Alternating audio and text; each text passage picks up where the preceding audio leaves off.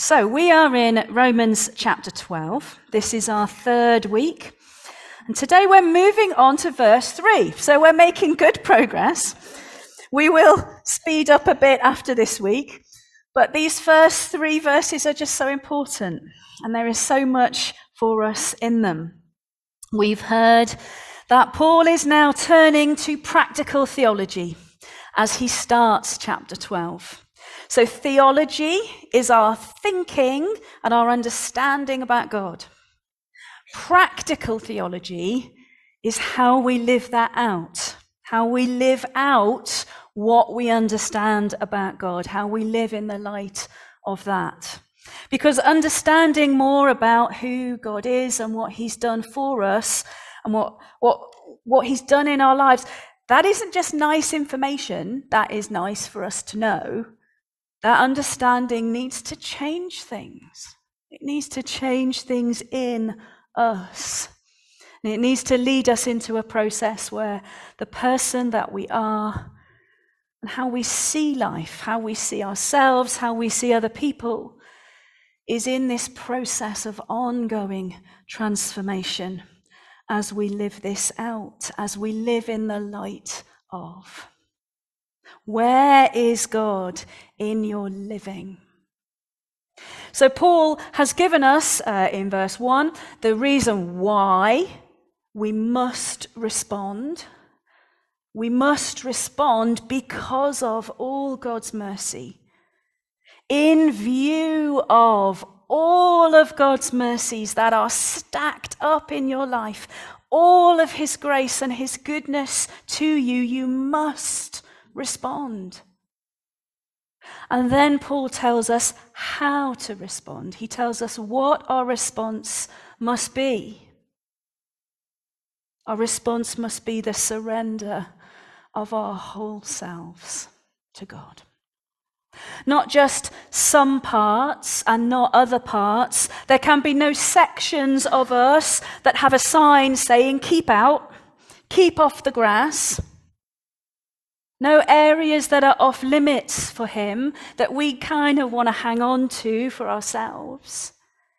No places where we can allow aspects of ourselves to be ignored, to go unchallenged. No bargaining with God about the bits that we will give him and the bits that actually we want to hang on to. We saw last week that offer your bodies as a living sacrifice.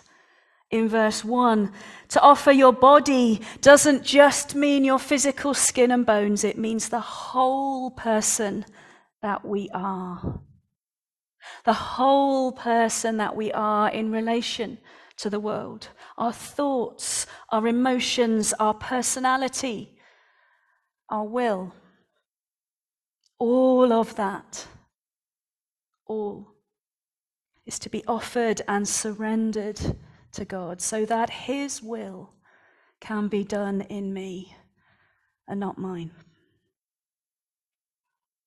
Has this section of Scripture started to change you yet? I have. It has, it started with me. I've started to have some uncomfortable thoughts I've realized that God is starting to bring to my mind some things that challenge some things that I'm comfortable with. I don't like it. I've started to realize some things about some aspects of myself that I thought were okay, and I didn't really want God to change. Didn't really want God to challenge me in those areas, but He is. And I've realized that, of course, that's what's going to happen if I'm going to stand up here and say things like this. I'm not going away from this unchallenged. Are you? We saw last week that we need to be like an onion in our faith. We need to be asking God to strip away, layer by layer, our wrong thinking our wrong perceptions and our wrong priorities, that's when he'll be able to do his change work, his renewing work in us. So, are you asking Him for that? And will you keep on asking Him for that? Be careful what you ask for, though. Because if you do ask Him for that, it won't be a painless process. He will challenge some things in you, and it will feel uncomfortable, and it will definitely be easier to just stay as you are. But if you ask Him to, He will do it. And He will grow you and renew you, and little by little, He will form a new version of you that is richer and deeper and so much more than you have been before. God has been doing business with me this week. Have you asked Him to do business with you? So let's read from Scripture now. Let's turn to this. I'm going to read the first two verses again of Romans chapter 12, and then we'll go on and read verse 3. Take a big step and read one more verse. Please follow in your Bible if you have your Bible there, and it will be on the screen for you as well. Therefore, I urge you, brothers and sisters, in view of God's mercy, to offer your bodies as a living sacrifice, holy and pleasing to God. This is your true and proper worship. Do not conform to the pattern of this world, but be transformed by the renewing of your mind. Then you will be able to test and approve what God's will is, his good, pleasing, and perfect will. For by the grace given me, I say to every one of you, do not think of yourself more highly than you ought but rather think of yourself with sober judgment, in accordance with the faith God has distributed to each of you. We're pausing there for today. Let's pray over God's word open before us. Holy Spirit, speak to us through this living word, we pray. Illumine our hearts and our minds with the candle of your truth so that we can truly live. We await your voice and we open our hearts to you now. Amen. So we are moving now into this a section of this chapter where Paul is going to give us and the Roman Christians some really practical guidance about what are the things we must actually do if we want to resist being shaped by the world's pattern and be shaped by God instead, and to be transformed by the renewing of our minds. And what's really interesting about this section, it starts in verse 3 and it, it carries on really for the whole of the rest of the chapter this section, and we will explore it bit by bit in the coming weeks. But what's really interesting about this section is that it's all about us together. This section where Paul explains what this transforming of our minds is actually going to look like None of it is about our private relationship with God. All of it is about what we do together, how we serve together, how we relate to each other, how we navigate difficulties and problems, how we show love. All of it is about us and each other us and other people. And what Paul describes in this section, which we've only just started to read, what Paul describes here, it's not the result of transformed minds. What he's describing here, the attitudes and behaviors that we're going to go on and look at uh, week by week in the coming weeks, those are not the outcome. They're not the result. They're not the result that we'll be able to see once we've had our minds transformed. They are that to some extent, but what they really are is they are the means. They are the means by which God will do this work in us. And so, as we work through the rest of this chapter, as we will do in the coming weeks, don't look at these things as things that are evidence of a mind that has been transformed and renewed. Look at them as the steps we need to take to get there. They are the steps that we need to take if renewing of our minds is our goal. God is going to work through these things to transform and renew us. So we've already had step one. Step one is the biggest one of all, really. It's kind of the overarching one that contains all of the others. Offer your bodies, offer your whole self to God as a sacrifice, as a living sacrifice, not holding parts of yourself back.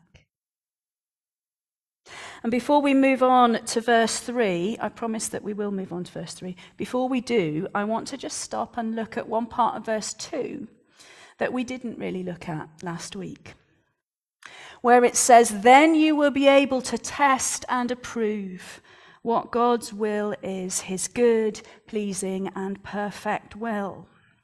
Now, what doesn't come through in the English translation here is that the you in that sentence is plural. It's not an individual you, it's a plural you.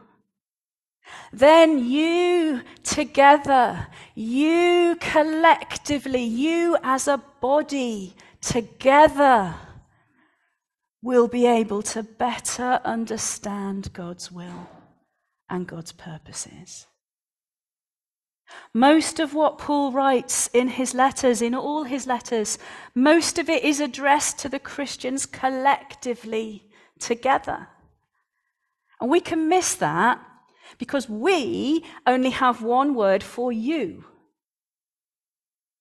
And because our culture teaches us to assume that the self, the individual, is of primary importance, we assume, we just instinctively read it, that Paul's teaching is directed to us as individuals. But that misses something really important. This teaching is actually addressed to them together, to them jointly as a group. So we are called each of us to surrender ourselves, and that has to be done personally. We can each only do it for ourselves. But it's when we're all doing that, when we're all taking seriously this call to surrender ourselves and our lives, that is when we together will be better able to hear God's voice together and understand what He's saying to us. We cannot and we should never act as though we don't need other Christians. This new way of thinking that we're going to have, it has to take account of others. It has to make space for others. Our minds cannot be renewed without the active help of other believers. We cannot read and understand what Scripture says and what it means for our lives without dialogue with others who are reading the same Scripture. It lives among us together. We're not just working it out on our own. That's not what God has called us to do. We cannot live the life of a disciple anywhere other than within a community of others who will nurture us and nudge us and challenge us. We cannot see our own blind spots in our following of Jesus.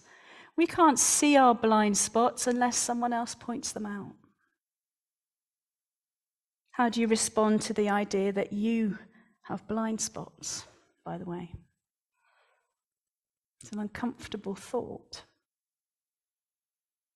Might you ask God to put others in your path who could help you to see them better? It's a good humility question. How does the idea of blind spots in yourself feel? And what are you willing to contemplate doing about them? It is an attitude of arrogance. It is valuing ourselves more highly than we ought as it says in verse 3, if we come to the conclusion that we don't need the help of others to discern God's wisdom and work out what it means for us in our real lives. When you are laying down yourselves as that living sacrifice, that's when you together will be able to discern and better understand God's will for you.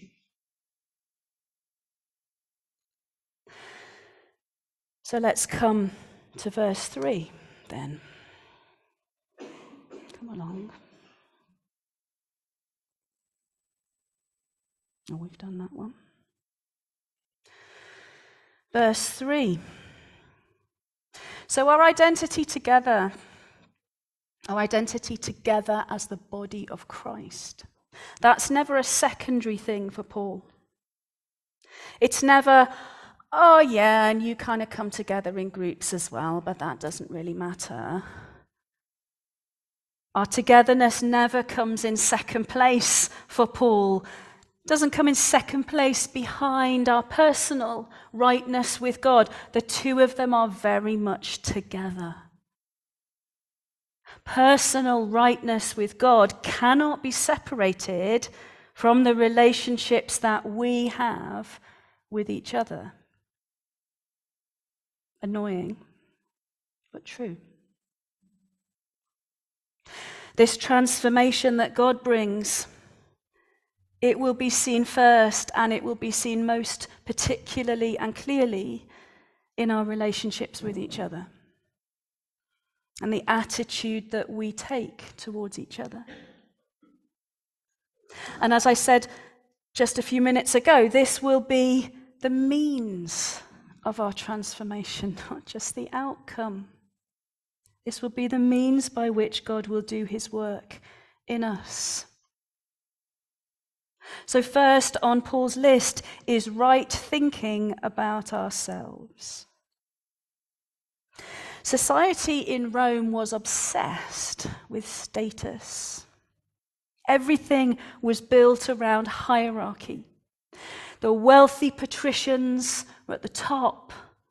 They were the ruling class and they looked down on the middle classes. And the middle classes, they looked down on the laboring classes, the tradesmen and craftsmen. And the laboring classes and tradesmen and craftsmen, they looked down on the slaves. Men were superior to women, the old were superior to the young, and everyone was superior to the Jews and the barbarians. Every person in society knew their station, their place in the rankings, and those who were above you would make sure that you never forgot it. Paul tells them that there is no place for that in Christian community. And it would have been almost more than they can comprehend because they don't know any other way of doing it. In Christian community, you are all equal before God. That would be utterly mind blowing. We are all sinners. We have all received God's undeserved grace. And it seems like they've still been valuing the wrong things. God values very different things than we do. Do not think of yourself more highly than you ought. We don't have the same kind of hierarchy in our society that they did, but what do we have in our society that might be a bit like that? For us, I think it is the cult of self. Myself. Selfism. Self is all. What I need, what I want, what I deserve, what I'm entitled to. We see it in the way that we transfer blame onto other people. We instinctively blame someone else for things because self must be protected from any sense of ever getting anything wrong. It's always someone else's fault. Self must always be the victim because that's a nice, safe, unchallenging place for self to be. But we will not grow when we're in that place. Finding fault with other people is the most common way that we think of ourselves more highly than we ought. It's a favourite hobby, isn't it? Criticizing. Finding fault with people where we feel they fall short. And we don't do it out of any compassion or any attempt at fellow feeling with them. We do it because it makes us feel good but specks and planks, people. To find fault with another person, to conclude that they fall woefully short in some area, that is to imply that there is no area in which I fall short. It is to set myself above them, and it is absolving myself of any fault in any way. If you genuinely feel that someone is falling short in some area, you need to say that to them and not say it to someone else. That's the only honest way of dealing with it. And whenever we're tempted to find fault with someone else. We need to do it with Jesus' words from Matthew 7 in our minds about specks and planks. Stop pointing out the speck in someone else's eye while ignoring the plank in your own eye. It's a warning. Do not think of yourself more highly than you ought. When you criticize and find fault, you are implying that you are superior. That may not be what you intend, but that is what's happening on the inside. There is nothing me centered about following Jesus. One of the ways that we can make this sacrifice of ourselves, this living sacrifice, is to understand that Christian discipleship does not revolve around me. And I am not the most important thing. Verse 3 is structured around uh, the Greek word phronos, which means think. So, phronos doesn't mean the intellectual process that goes on up here. Phronos means mindset.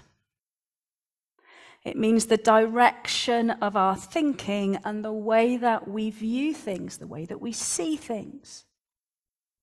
Do not mindset yourself. Do not perceive yourself. Don't have a mindset that places yourself highly.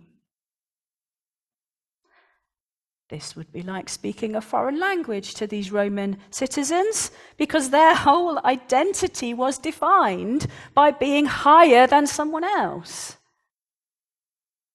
Humility was not a virtue in that society. Humility was for slaves and servants, for those who had nothing better to define them, for those who had no choice. But this word, phronos, is a Jesus word because we find this word in Philippians chapter 2. Here it is. In your relationships with each other, have the same mindset as Christ Jesus who did not hold on to the opportunities for importance and glory that his position gave him, but made himself nothing, became a servant, and humbled himself. Have the same mindset, have the same attitude, have the same phronos as Jesus in your relationships with others. Do not phronos yourself more highly than you ought. It's not difficult to identify the areas that are a problem for each of us. You need to look for the things that you draw value from value and worth. What are the things that give you a sense of value and worth? What are the ways that you compare yourself to others and think actually you're doing pretty well? There's a bit of superiority there. We all do this. What are the things that you judge other people on? and judge them to be pretty poor, actually, at least poorer than you. It's probably not a coincidence that these will be the same things that you are most reluctant to surrender to God. And to say, This is yours, God, your will, and not mine. All through Scripture we can see how God is drawn to humility and to those who display it. Pride, arrogance, ego have no place in the church. In fact, they are like a cancer for the church.